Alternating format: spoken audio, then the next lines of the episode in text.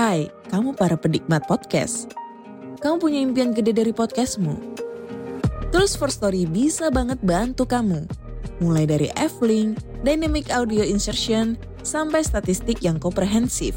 Semua ada di First Story. Gak ketinggalan kamu bisa monetisasi podcastmu lewat iklan dari First Story Ads yang bisa kasih kamu penghasilan dari setiap place podcastmu. Yuk gabung sekarang dengan klik di firststory.me. Sekali lagi, klik di firststory.me. Mari kita bawa mimpi podcastingmu menjadi kenyataan.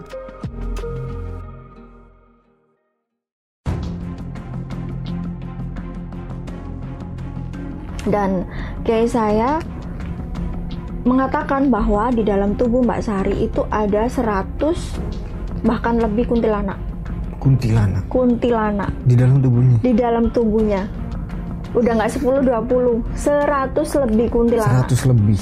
Nah, kenapa seperti itu ya? Karena susu atau mantra dari susu tersebut.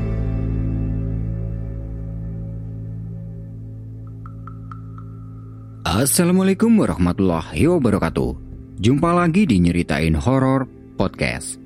Seperti biasa, pada kesempatan kali ini aku akan menceritakan kisah horor yang sudah dikirimkan oleh teman-teman kita. Dan tentunya, setiap kisahnya akan membuat bulu kuduk merinding. Sebelum mulai cerita, aku mau ngucapin terima kasih buat teman-teman yang udah follow podcast ini dan setia mendengarkan setiap kisah dari Nyeritain Horor. Seperti apa kisahnya? Stay tune.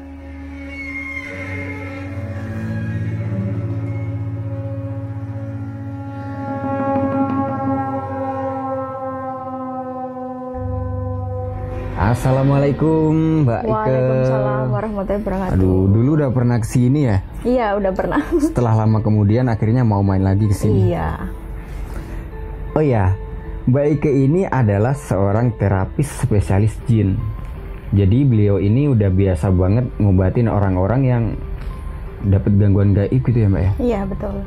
Nah, jadi gini nih.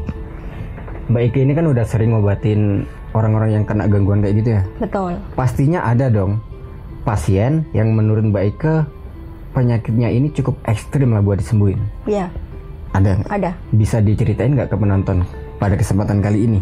Ya. Halo teman-teman, di sini saya akan menceritakan salah satu pasien. Pada saat itu saya masih ada di pondok. Terus pasien ini menurut saya yang apa ya ceritanya itu sangat unik. Terus apa itu kasusnya juga lumayan berat dan saya akan menceritakan satu buat pengalaman teman-teman dan edukasi gitu. Sebut saja namanya itu Mbak Sari. Mbak Sari ini eh, rumahnya di Surabaya dan pekerjaannya itu penyanyi klub atau juga penyanyi dangdut. Jadi punya job-joban dari tempat ke tempat menyanyi gitu. Terus Mbak Sari ini memang eh, awal mula datang ke tempat saya Rukia itu karena ada gangguan kayak sering sakit gitu terus habis gitu nggak bisa tidur nggak bisa tidurnya itu bukan yang sehari dua hari. Jadi hampir setiap hari nggak bisa tidur. Dan kejadian nggak bisa tidur itu satu tahun. Selama satu tahun. selama satu tahun tetapi eh, mengkonsumsi obat tidur. Hmm. tetapi eh, semakin lama semakin dosisnya itu semakin bertambah. Karena apa namanya ya kayak dibilang kayak nggak mempan. Semakin lama obat tidur ini nggak mempan gitu. Nah terus belum lagi paranoid. Rasa takut yang berlebihan. Pada intinya dia ini sudah 24 jam itu udah nggak nggak ngerasa ada kenyamanan di dalam dirinya gitu. Dan pada akhirnya terhambatlah pekerjaan terhambatlah asmara semuanya gitu. Nah awal mula keluar masuk rumah sakit.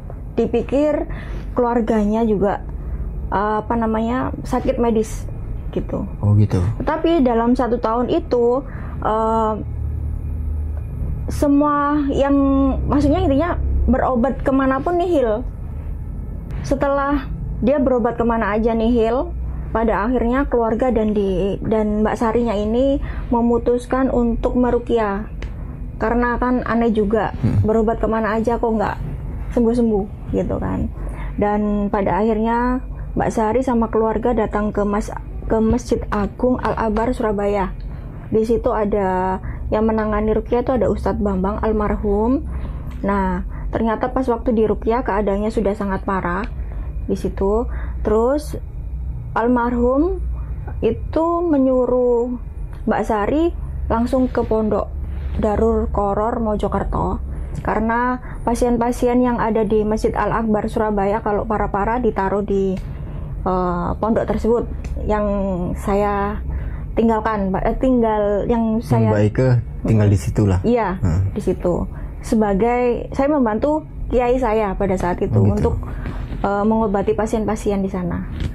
Nah, setelah itu di setelah Mbak Sarinya di Al Akbar disuruh datang ke Darul Koror Mojokerto. Nah, awal mula saya ketemu Mbak Sari di situ.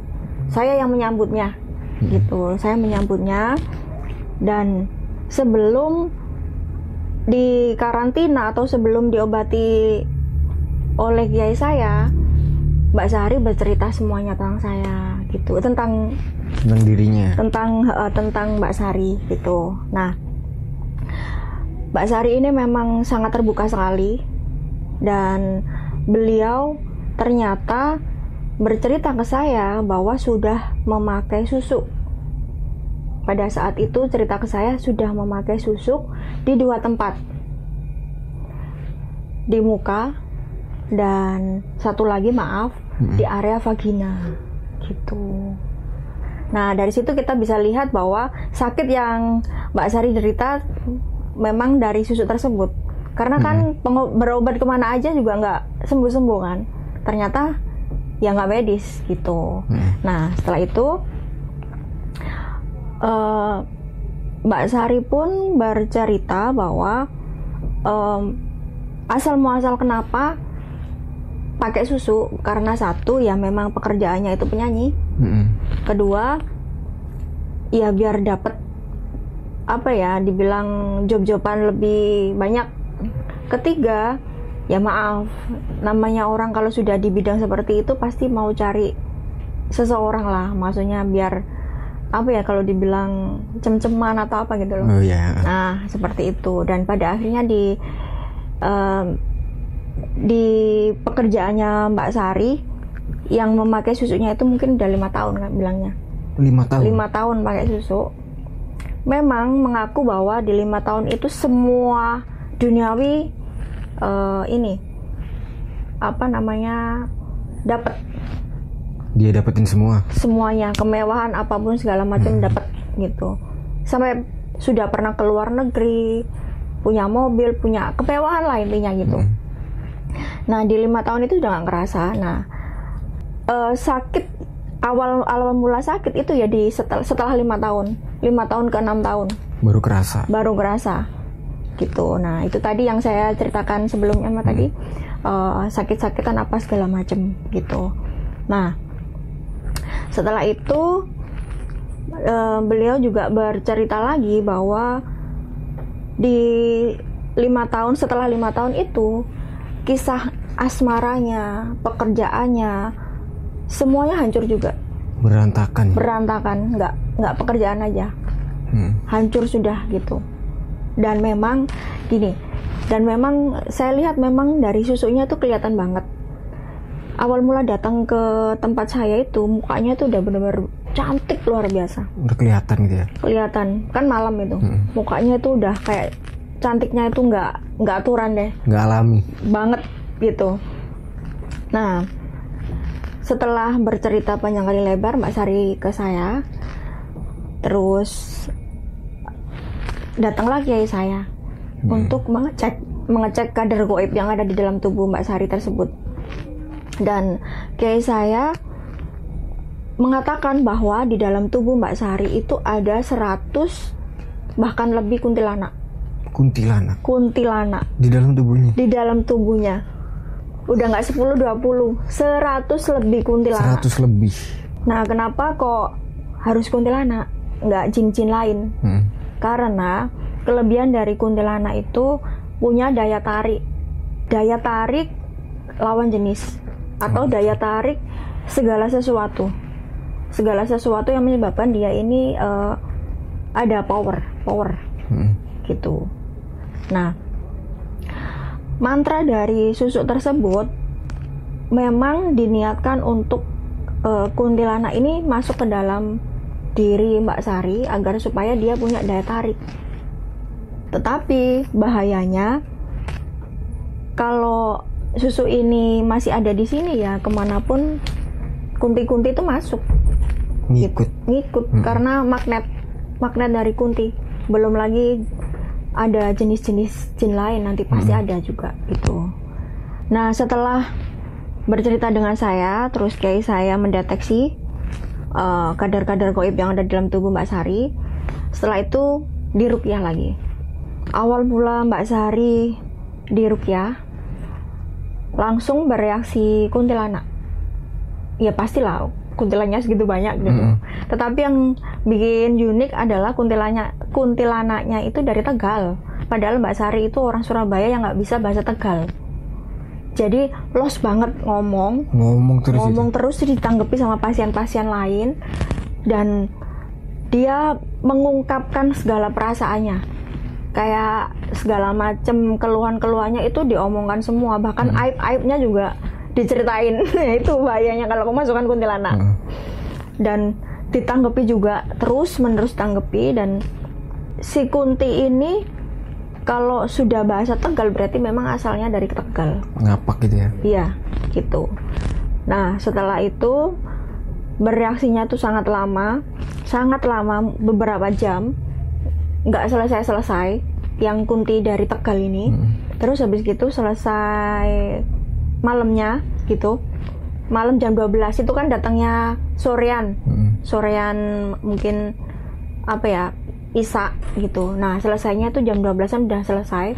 Nah setelah itu istirahat saya kasih tempat kamar. Saya suruh istirahat karena karantina. Habis gitu paginya eh rukyah lagi karena di tempat saya rukyahnya kan sehari tiga kali pagi sore malam paginya paginya itu eh, semua masih baik-baik saja sebelum rukyah gitu nah setelah eh, jam rukyah reaksi lagi kuntilanak tetapi yang bikin unik lagi kuntilanak kuntilanak ini dari diskotik Dari diskotik. dari diskotik. Jadi Kunti ini ditanggapi lagi sama orang-orang di sana, pasien-pasien di sana. Dan kalau kuntilanaknya kuntilanaknya ini dari tempat dugem berarti dia ini juga minta musik Hmm. Itu apa segala macam kayak gitu. Diturutin nggak? Ya nggak ada lah. Kita yang di pondok nggak ada kayak gitu. Heeh. Tapi tetap ditanggapi sama pasien-pasien lain. Terus eh, setelah itu pokoknya beberapa hari Mbak Sari ini setiap apa setiap rukiah pagi sore malam reaksinya eh, kunti terus Beda-beda. beda-beda pokoknya intinya inti dari kunti-kunti ini semuanya itu ngomong jadi berbicara tanpa direm gitu Ngomong terus. ngomong terus. Nah, tetapi ada lagi kejadian yang bener-bener heboh ketika Mbak Sari ini di pondok. Pas waktu malam kita mau tidur Hmm. gitu. Mbak Sari berteriak lantang sekali. Dan semua orang di situ kaget. Dan pada akhirnya saya juga ikut ke kamarnya Mbak Sari. Terus saya lihat ternyata Mbak Sari tuh kayak ketakutan banget gitu. Jadi kayak orang eh, apa ya kalau paranoid banget gitu, Hmm. takut atau gimana segala macem. Nah, ini juga menyebabkan, maksudnya gini, bukan eh, reaksi Mbak Sari yang ketakutan ini itu karena dia kan punya kronologi penyakit satu yang kurang tidur, yang nggak bisa tidur, yang kedua yang paranoid itu Hmm. ketakutan yang berlebihan. Nah, akhirnya di pondok itu ini penyakitnya yang Kelihatan semua. ya? kelihatan semua. Dan setelah itu saya tanyakan kenapa kamu seperti ini. Dia bilang katanya di kamar ada sosok laki-laki tinggi besar di pojok yang selalu mengawasi Mbak Sari dan kayak membisikkan mau dibunuh. Nah, itu dia. Memang penyakitnya yang awal-awal itu kayak medis, tapi sebenarnya dia dapat gangguan dari jin itu. Yang tinggi besar tadi. Ya, gitu. Namanya menyebabkan dia takut yang berlebihan sekali gitu. Dan setelah itu em, saya menenangkan dengan lampu yang saya nyalakan. Hmm. Kan tadi mati dimatiin gitu. Nah, pada akhirnya saya temani tidur agar supaya tenang juga. Terus habis gitu em, di malam itu sudah nggak terjadi apa-apa. Sudah tenang dan sudah pagi lagi. Mbak Sari ini ke toilet, tapi aku belum bangun. Ternyata di toilet dia teriak lagi, Kayak semalam. kayak semalam. Teriaknya luar biasa dan pada akhirnya kita semua datang ke eh, kamar mandi, ngedor-ngedor pintunya nggak dibukain, dan pada akhirnya kita semua agak agak panik juga, takut terjadi apa-apa di dalam kamar mandi itu, terus digedor sama salah satu pasien laki di sana. Pas digedor ternyata udah pingsan di dalam kamar mandi Mbak Sari udah pingsan, tetapi untungnya eh, Mbak Sari masih berpakaian gitu. Hmm. Nah, setelah itu dibawa ke kamar, terus setelah sadar ditanya lagi kenapa, maksudnya sampai sampai eh, pingsan. Hmm. Katanya di dalam kamar mandi ada yang mau merkosa gitu, diperkosa. Ya. Hmm. Jadi memang orang yang punya penyakit seperti ini dia akan pertama bisa halusinasi, kedua memang benar-benar diganggu jin. Oh gitu. Jadi dua ini yang beda tipis gitu. Hmm. Nah setelah di kamar em, ditenangkan kan, Hmm. setelah itu sudah tenang, tetapi eh, setelah tenang Mbak Sari itu kan keadaan tidur, tidur. Setelah tidur aku tuh ada di memang keadaannya masih saya masih di situ buat ngecek lah, maksudnya takutnya ada terjadi apa-apa Hmm. gitu. Tetapi yang lebih aneh lagi, tidurnya nggak wajar. Nggak wajarnya? Maaf ya sebelumnya. Jadi tidurnya itu kayak ada sempat apa kayak ada suara mendesis, Mendesis. mendesis. Kayak dari mulutnya itu kayak ada desis-desis gitu. Hmm. Dan desisnya tuh kayak ular. Nah ternyata saya curiga nih jangan-jangan ada ularnya juga gitu. Tetapi saya nggak terlalu, maksudnya nggak terlalu eh, mikir dulu. Karena aneh juga tidurnya kok Mendesis. ya? mendesis gitu. Nah, habis gitu next rukyah lagi. Setelah di rukyah ternyata beneran em, ketika kiai saya mengecek memang ada selain kuntilanak ada ular juga Ular. ular dan ularnya ini sebelumnya minta maaf tempat titik dari ular tersebut ada di area vagina. Nah memang jenis-jenis ular gue itu macam-macam. Tetapi di dalam di Mbak Sari ularnya ini memang titiknya di situ dan ada tugasnya. Jadi bukan ular-ular yang sekedar kemasukan. Tugasnya yaitu ketika Mbak Sari nanti kalau menikah, kan itu belum menikah nih Mbak Sari, Hmm. belum menikah. Nah, ketika Mbak Sari one day menikah, ular tersebut yang akan mematikan suaminya. Jadi Mbak Sari kalau menikah, kalau ularnya itu nggak dibuang, suaminya itu akan meninggal. Meninggal. Jadi jadi eh, tugas dari ularnya tuh seperti itu. Walaupun kita nggak tahu apa ya ajal itu kan di tangan Tuhan. Tetapi betul. ya ini saya melihat dari sisi eh, ular tersebut gitu. Jadi Mbak Sari seandainya nanti menikah dan ularnya belum dibuang, menikah berapapun eh, suaminya Pasti meninggal. pasti meninggal gitu. Nah, terus habis gitu setelah dicek lagi sama kayak aku seperti itu, sudah tidak bereaksi kunti tapi bereaksi ular dia kayak jadi gerakannya tuh kayak ular dan mulutnya mendesis. Ngesot ngesot nih. Iya. Jadi terus eh, kayak ya itu suaranya udah persis ular gitu. Dan ularnya itu memang kalau di dalam V-nya itu ada satu tetapi jenis-jenis lain yang eh, kayak kadar kadar powernya nggak nggak begitu kuat ada banyak. Jadi reaksi ularnya itu mungkin kurang lebih tiga jam nggak selesai selesai jadi kayak ular gitu. Tiga jam itu dibiarin aja. Dibiarin aja karena proses keluar. Oh gitu. Karena ularnya juga nggak satu gitu. Memang yang tadi yang ular yang ada power banget itu ada tetapi kita juga mengeluarkan ular-ular jenis lain yang eh, biasa gitu. Ular biasa gitu. Setelah itu setelah selesai rukyah pasien-pasien kan eh, balik ke kamar atau kegiatan sholat apa segala macam. Nah Mbak Sari ini kebetulan masih reaksi ular jadi dia nggak bisa eh, melakukan kegiatan. Terus di kamar seperti itu mendesis terus. ditinggal Mm-mm. Terus habis gitu jadi ular terus gitu. Tapi kalau dipaksa buat sholat, dipaksa buat mandi atau apa ya bisa. Tapi untuk sementara nggak bisa lama. Tetap bereaksi lagi sampai benar-benar habis ularnya, gitu. Nah habis gitu eh, Mbak Sari sudah berkurang eh, bereaksi ular. Malamnya pas waktu Rukia,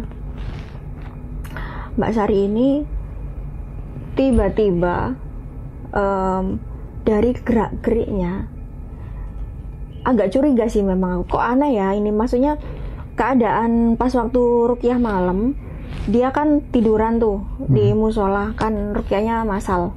Terus tiduran di musola. Nah kebetulan kalau rukyah malam lampunya dimatiin jadi agak remang-remang gitu di musola. Terus saya lihat itu eh, kayak gerakannya aneh bukan ular lagi.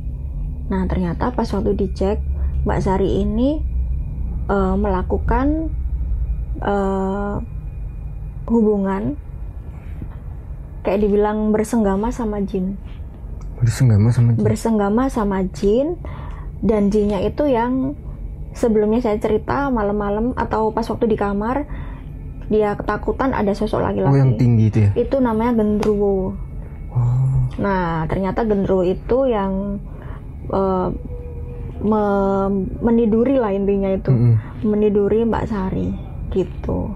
Jadi bahayanya memang kunti atau bukan bahayanya susu itu nggak harus kuntilanak aja yang masuk, tetapi jin-jin lain itu juga bisa masuk bisa ya? masuk.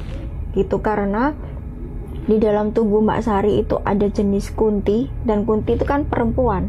Pasti mengundang jin laki-laki untuk masuk ke dalam uh, badannya Mbak Sari. Dan pada akhirnya um, melakukan persenggamahan ya betul betul nah seperti itu nah di situ makanya semuanya terkuak Mm-mm. kenapa dia susah tidur, kenapa dia paranoid.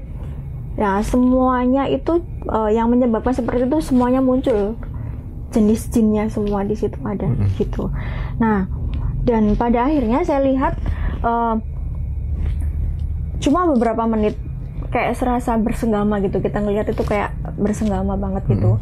Dan setelah itu di terapi lagi dan di, di terapi lagi ternyata ada kuntilanak yang masih belum keluar dan mengaku bahwa eh, kunti inilah yang bersenggama sama gendruwo itu Hmm. tetapi di dalam tubuh Mbak Sari gitu tetapi Mbak Sari tetap ikut merasakan Mm-mm. Gitu. Seperti itu memang. Makanya jangan macam-macam sama susu. Jangan asal pakai susuk aja. Jangan asal pakai susu. Dan setelah oke lah semua itu sudah terkuak gitu kan pelan-pelan. Kalau di pondok itu ya pasti keluar lah intinya. Jin apa pun pasti kelihatan keluar. semua lah ya. Nah, kelihatan dan pelan-pelan semua satu persatu keluar gitu. Nah setelah itu kita fokus ke ular tuh Mm-mm. yang ada di area V-nya Mbak Sari. Ularnya ini memang kalau dikeluarkan satu hari, satu minggu, dua minggu nggak bisa keluar karena ini ada powernya. Jadi kayak jenisnya memang kuat, Bandel ya. bandel, betul. Nah, proses pengeluaran ular ini kurang lebih satu bulan. Ular aja Satu bulan. satu bulan. Karena bandelnya itu, Hmm. gitu. Pas ketika proses pengeluaran ular goib tadi yang di area V itu nggak bisa nggak bisa langsung keluar kan, jadi melemah dulu. Semakin melemah, semakin melemah, semakin melemah, dan pada akhirnya keluar, Keluar sendiri. keluar, gitu. Jadi prosesnya sangat rumit memang, bener-bener rumit, tetapi tetap keluar, gitu Cuman butuh waktu lama tadi butuh waktu yang sangat lama. Nah, dari beberapa bulan Mbak Sari di situ, semua jin-jin yang ada di dalam tubuh Mbak Sari kan sudah bersih tuh, Hmm. udah banyak yang keluar gitu. Nah, tinggal flek-fleknya. Jadi jin itu kalau udah keluar selesai bukan? Nggak, Oh, nggak, masih nggak ada. kayak gitu, bukan. Jadi jin itu meninggalkan flek jejak. Nah, kalau sudah jinnya keluar semua, kita bersihin yang fleknya. Kalau fleknya nggak dikeluarkan, eh, otomatis nanti kalau Mbak Sari pulang dari pondok, ya bisa Balik lagi. balik lagi gitu. Nah, prosesnya prosesnya semua sudah berjalan dengan baik, tinggal flagnya dan sometimes Mbak Sari ini kadang bereaksi, kadang enggak, kadang bereaksi, kadang enggak. Itu karena flag aja gitu. Hmm. Dari perjuangan Mbak Sari di pondok beberapa bulan, mungkin kurang lebih tiga bulan, mau tiga bulan. Nah, kendalanya dari Mbak Sari itu biaya. Pertama, Mbak Sari itu udah nggak kerja, kedua tulang punggung dan bingung juga. Kita sebagai Mbak Sari juga bingung kan, dapat biaya dari mana nggak dia ngasih duit gitu. Tetapi untungnya Mbak Sari itu punya mobil Oh masih punya mobil. masih punya mobil dan mau dijual untuk segala macam kebutuhan Hmm. gitu dan tetapi juga kalau jual mobil itu kan nggak bisa langsung Iya ada ada prosesnya. prosesnya harganya belum ini apa segala macam tetapi dari pihak pondok eh, memberikan kayak kita tuh ngasih masukan jangan pulang dulu. Uang bisa maksudnya intinya di situ solusinya bagaimana lah intinya Hmm. jangan pulang dulu sayang gitu. Dan pada akhirnya ada teman dari pondok laki-laki eh, mau membantu Mbak Sari untuk menjual dan eh, laku. Kebetulan kebetulan juga teman pondok ini walaupun dia nggak karantina cuma kadang-kadang ke pondok kadang-kadang nggak buat rukiah Hmm. eh, beliau ini duda. Oh duda. duda gitu bantu.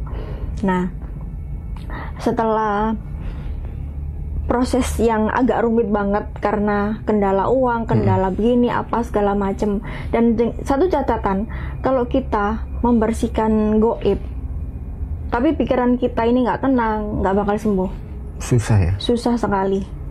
Jadi ya itu ujiannya mau sembuh tetapi oh, pikirannya ruwet karena itu tadilah Hmm. melanjutkan biaya ini dari mana gitu nah dan pada akhirnya bisa pulang Sembuh. sembuh bisa pulang Hmm. gitu. Tetapi eh, pertanyaannya adalah ini Mbak Sari setelah pulang dari pondok kerja apa? Ya kan? Dulunya sedangkan eh, sedangkan eh, Mbak Sari sempat cerita ke aku mau hijrah dari pekerjaan lama dan mau berhijab, Hmm. tetapi bingung juga kerja apa gitu. Tetapi ya namanya orang niat hijrah Hmm. pada akhirnya memang meninggalkan pekerjaan lama, kehidupan yang lama. Di apa ya Mbak Sari ini sampai dibela-belain jual gorengan, jual risoles gitu. Yang dulunya Glamor. Wah iya. Jual. Artis lah katakan Iya. ya. Tapi lucunya gini, Mbak Sari ini namanya orang kalau dulunya hidup mewah, terus 180 derajat beda maksudnya kehidupannya sudah berbalik kan kurang mas adaptasinya kan nggak bisa langsung namanya orang jualan jualan gorengan ke mana-mana nawarin teman-temannya. Eh naik ojek mobil. Jadi lucu kan? Kita jualan gorengan yang untungnya nggak seberapa tapi dia itu nawarin ke teman-temannya pakai ojek mobil. Sekarang ojek mobil berapa coba? Jadi mungkin udah masih terbiasa sama kehidupan nah dulu. seperti itu. Kadang aku juga kasihan tapi gimana gitu Mm-mm. kan nah dari perjuangan Mbak Sari jualan-jualan gorengan terus jualan baju-baju dia yang memang bajunya mahal-mahal buat apa nyanyi apa segala macam semuanya di prelovkan dijual demi hidup gitu.